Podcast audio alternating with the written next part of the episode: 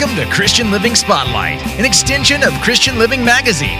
We invite you to join us as we take a deeper look into the stories and ministries highlighted in Christian Living Magazine.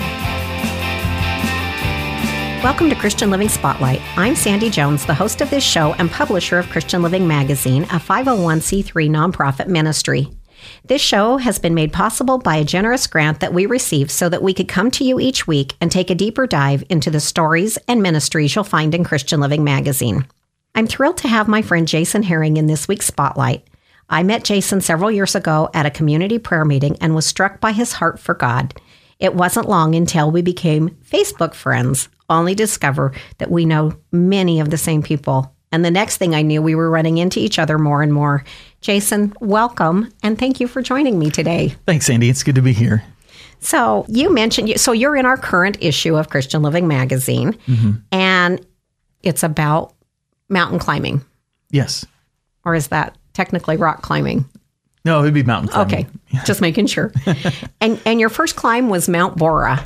Yes. And you talk, you open in your article because you wrote your article about what a profound effect Mount Borah had on you the first time you climbed. Do you want to share a little bit about that? Do you yeah, remember that? I do. It was it was actually September first, twenty sixteen, and um, it was a pretty windy day. But there were there were probably about eight other people up on the mountain that day that I encountered. But when I took out from the trailhead that morning, um, there was, you know, I didn't see anyone. You know, matter of fact, I didn't run into anyone, I think, till I got up close to Chicken Out Ridge.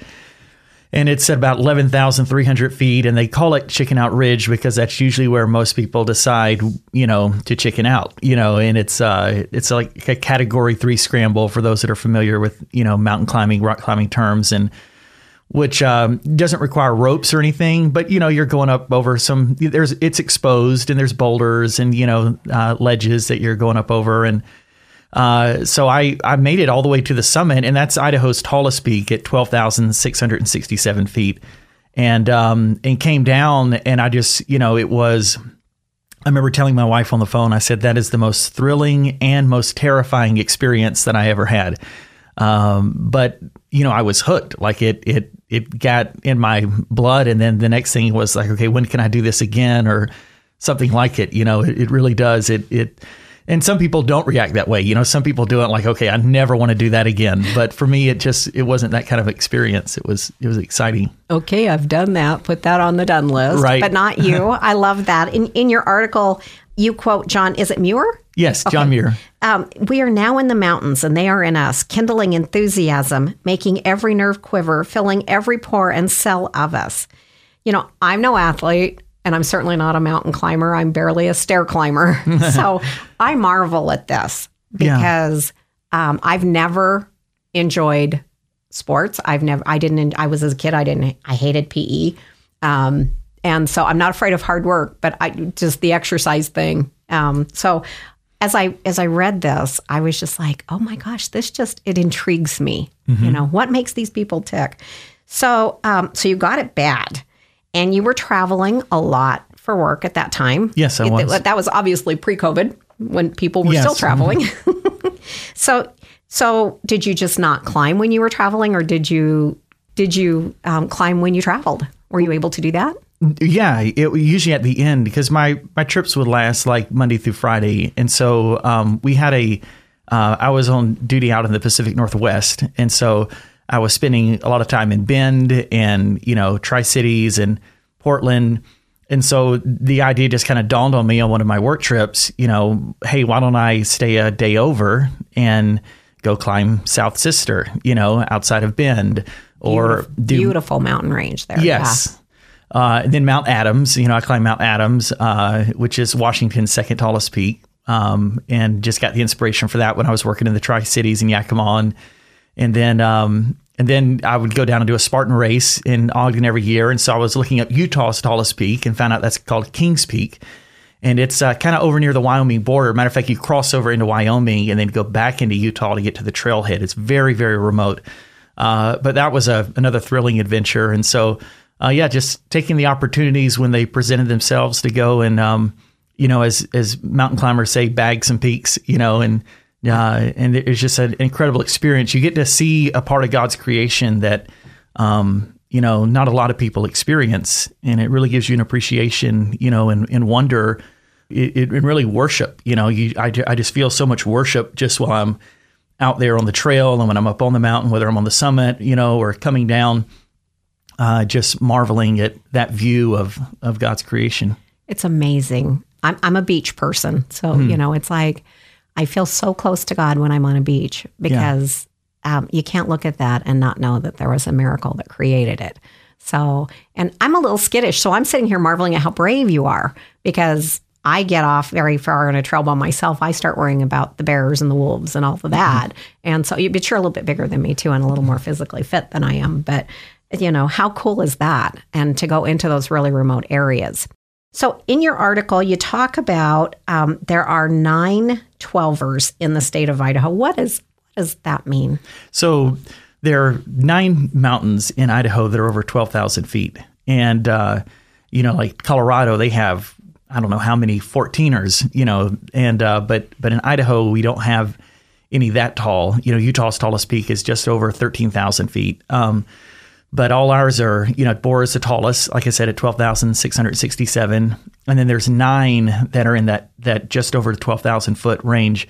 Uh, and so um, I read an article in Idaho Statesman about a man who had done all nine of the 12ers. And there's even a website. And the last I checked, there are 241 people that are listed that have done all nine of Idaho's 12ers. And so I thought, you know, this is something I'd like to do as well. And just kind of slowly. And what is interesting, even though Borah is the tallest, it's the easiest because there are about three to 4,000 people, according to the sign at the trailhead, that will attempt to do Borah every year.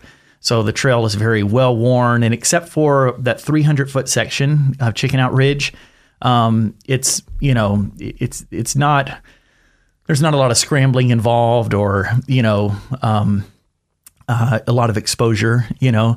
So the other mountains, you know, even though they're shorter, they're a little bit more of a challenge. Just simply because the trails aren't that well Right. worn. That's yeah, that's some of them you have to do what they call route finding, which means you know you're you might be on a well marked trail going up the mountain until you get up near the face, and then all of a sudden you're it just disappears, and so it's like okay, well now what's the best route to get up from here, and then you just kind of have to figure that out on your own. That's crazy. That's that's incredible. But wow. so let's fast forward to Labor Day weekend 2020 this year. Because that's really where where this story begins. Um, Mount Borah started it, but Yeah. our conversation really starts Labor Day weekend. So for you, this was number eight of the nine. Yeah, so I had been, you know, being locked down because of the COVID restrictions. Um, I wasn't traveling, and so I'm not doing any of the mountains abroad or anything. Um, and so I thought, well, maybe now's a good time to just take a Saturday or a Friday and go over and try to start checking off some of these Idaho 12ers. And so I had done uh, Hyndman Peak outside of Sun Valley, which is the the shortest of the 12ers, and then I've done Borah, so I've got two, and I've got seven to go. So um, seven of the nine 12ers are all in the Lost River Range, where Mount Borah is found. And so I started just working my way through those, you know, checking them off. I did Lost River Peak and then Leatherman, um, and then uh, Breitenbach, and then uh, Mount Church, Mount Donaldson. And so I'm on Mount Idaho. And so this for me is eight of nine. The only mountain I will have left is Diamond Peak over in the Lemhi Range. And I was planning on doing that the following week after Labor Day. And then I can say, hey, I've, I've done them all. You know, I checked them off and got through them this summer. And so I'm up on Mount Idaho, and Mount Idaho is just south of Mount Borah. You get great views of Mount Borah from the, the ridge line up on Mount Idaho. And uh, I made it to the summit, and I'd already seen on the weather report that in the afternoon the winds were going to start gusting, and they did. I was only up there about five, ten minutes, and they just started, you know, picking up really strong, and so about 35 miles an hour. So I thought, well, I'm going to start making my way down, and I was going to stop in Arco and get a burger at Pickles Place, and so I'm about a quarter of the way down the mountain, and um, I'm kind of traversing around this ledge, um, and it, and it was a narrow ledge, but it wasn't again not something you needed to be roped on, you know. but uh, but just your hands in the rock. So I'm using three points of contact and just kind of moving, not unlike someone would, like putting up Christmas lights on their house on uh, Thanksgiving weekend or something, and and I'm just moving along and um, to some more promising terrain, and then all of a sudden the the rock that I was gripped into, which a little bit wider than my shoulders, it just came out. It was like someone hit the eject button on a VCR and it just popped out and it threw me on my heels. And because the ledge I was standing on was it was so narrow, there was no place for me to step back. And so it it it sent me airborne and I was free falling. And I just remember falling and thinking, uh, this is it. You know, that was the thought that went through my head. And I also remember thinking in the back of my mind, where is that rock? Because it came out with me. So I didn't know if it going to come down on top of my chest, my head, you know, where's the rock at? And I landed square on my back, um, fell about 15 feet. My head bounced. Uh, oh thankfully, I was wearing a helmet. And then I went to a somersault about one and a half times and then slid in this scree slide, which is the loose, sharp rock that's up there on the mountains that was between the cliff that I was on and this other cliff next to it. And so I I'm just laying on my back and I'm staring up at the blue sky and I thought I can't believe I'm alive, you know. And so I got up, sat up, started checking myself if there was any compound fractures or anything and I realized I was okay except, you know, cut up on my legs and stuff and but then when I went to stand up, that's when I felt this just stabbing pain in my my right ankle and I thought maybe I'd broke my ankle or sprained it. Um, but uh, but it was my heel that I found out later that had broken in over nine places, and and heel bone is really hard to break. That calcaneus is one of the hardest bones to break in the body, but it was actually my ankle bone that drove into my heel that broke it. Um, so that just gives you an idea of the impact with which I was hitting the ground and tumbling off the mountain. I'm marveling at the clarity of the thoughts. You were you were truly processing everything as you were falling and um, clearly more than your head bounced. so, yes. so then what do you do? Because you're up there, you're climbing alone, right?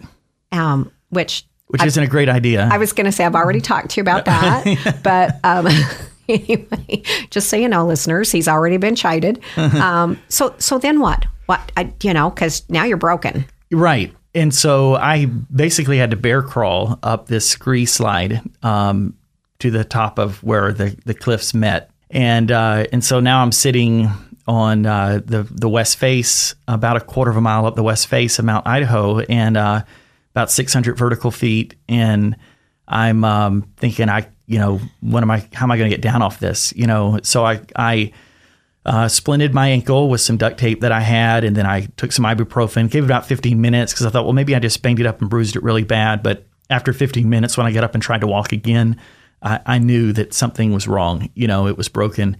So I called 911 and they put me in touch with the Challis Sheriff's Department who contacted South Custer Search and Rescue. And they said, We're sending a team of guys, but they may not be able to get to you till the next day. Will you be all right? And I had uh, some extra Clif Bars and water and stuff and, you know, and even layers of clothing. So I said, I'll be fine if I have to hunker down for the night. And they said, We're working on a helicopter, but we don't know. And so they St. Luke's has one helicopter in their fleet that can go at that altitude.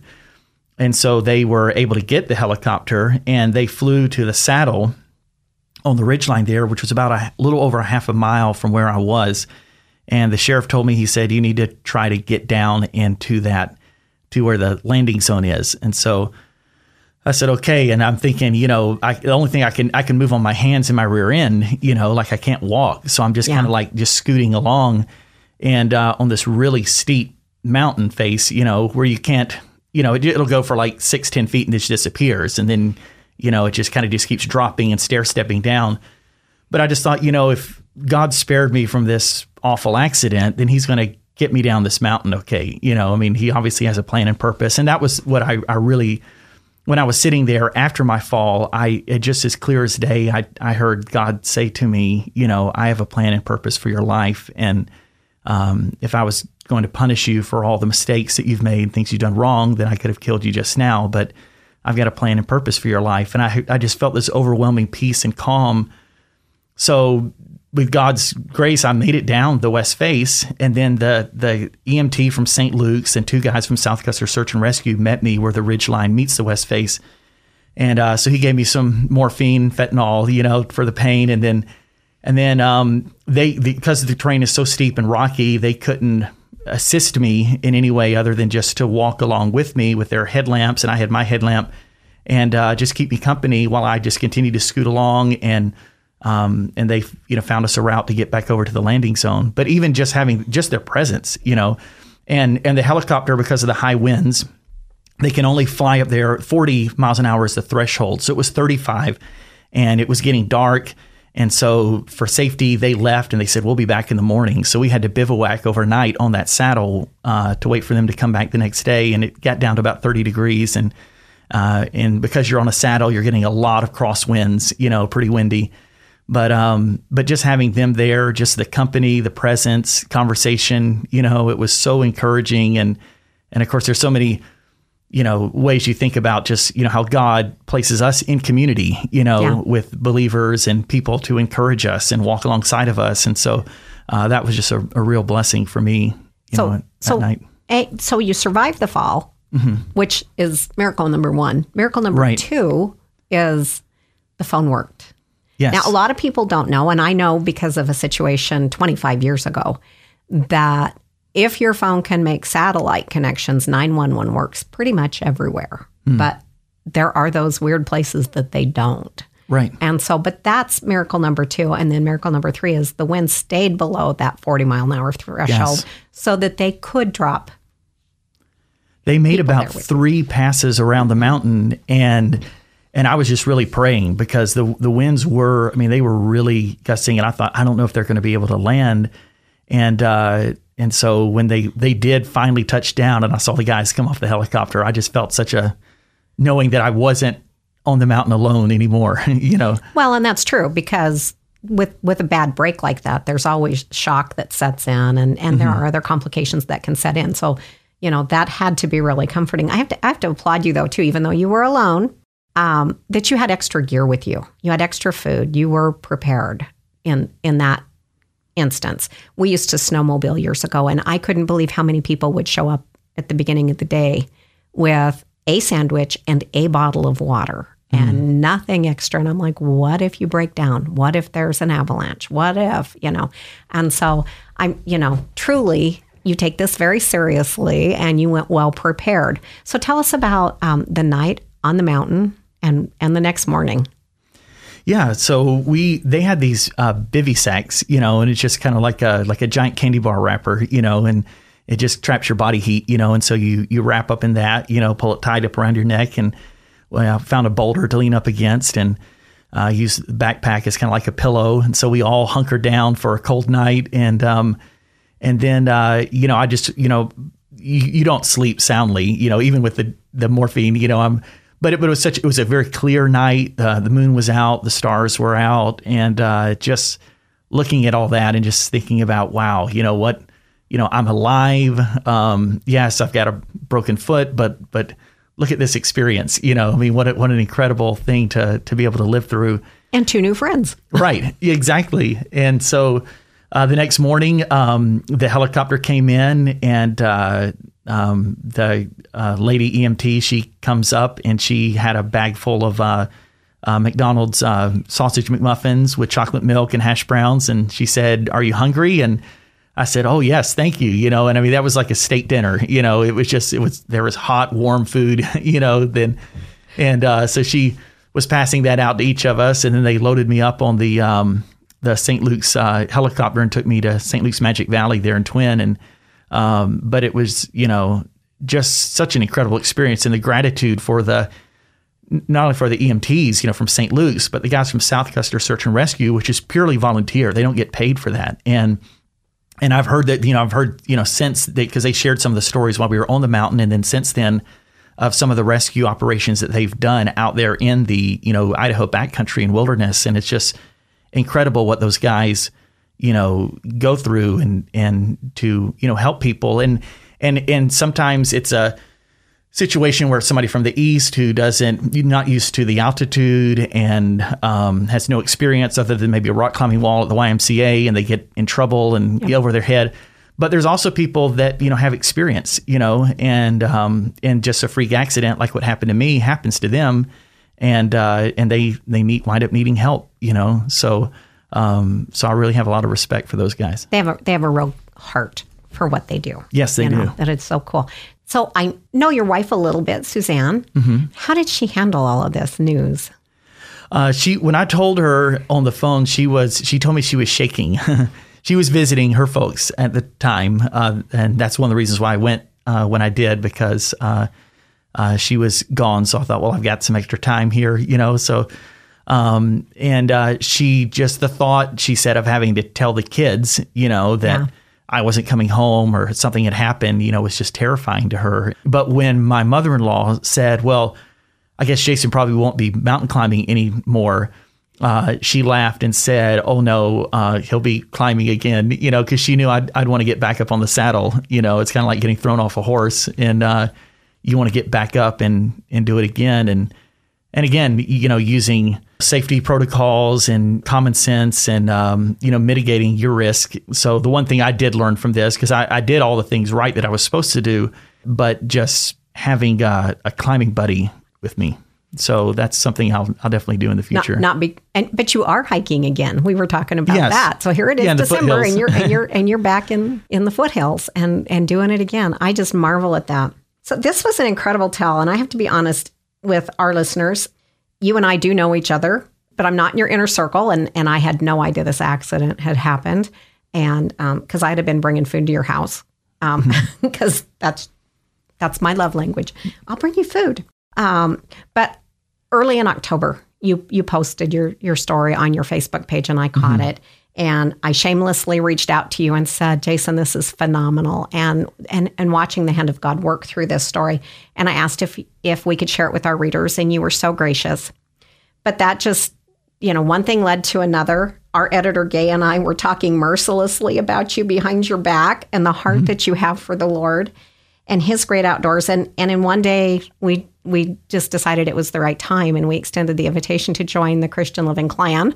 And you are, um, I'm so excited to announce this. You are our new outdoor writer, and um, the name of your column is, uh, the road less traveled. and you debut in January. Is that Yes. correct? I'm so excited. Thank Me you. too. We are so um, we were we were going to talk a little bit more about the road less travel, but we're out of time. We lost our outdoor writer Dan Doherty a year and a half ago um, when he had a sudden life-ending event, and it was not sports related. But we we took our time. We wanted to be sure, and so we are just super excited. And I look forward to having you as part of our little family. Well, I'm glad to be a part of it. Folks, this brings our time together to close. Jason, thank you again for joining me.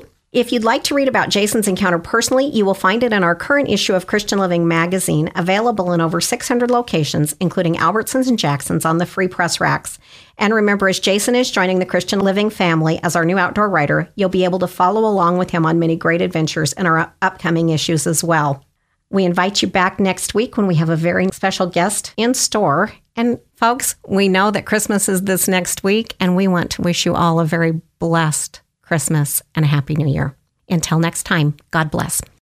This has been Christian Living Spotlight, an extension of Christian Living Magazine, where it's our desire to deliver faith, hope, encouragement, and perhaps a new perspective about God's love to our listeners and readers as we showcase the hands and feet of Christ at work in our community and beyond. For more information on today's program, the magazine itself, or to subscribe, go to www.christianlivingmag.com or search Christian Living Magazine on Facebook for an uplifting start to each day. Christian Living Magazine is free to pick up in over 600 locations throughout the Treasure and Magic Valleys and in central Idaho through McCall.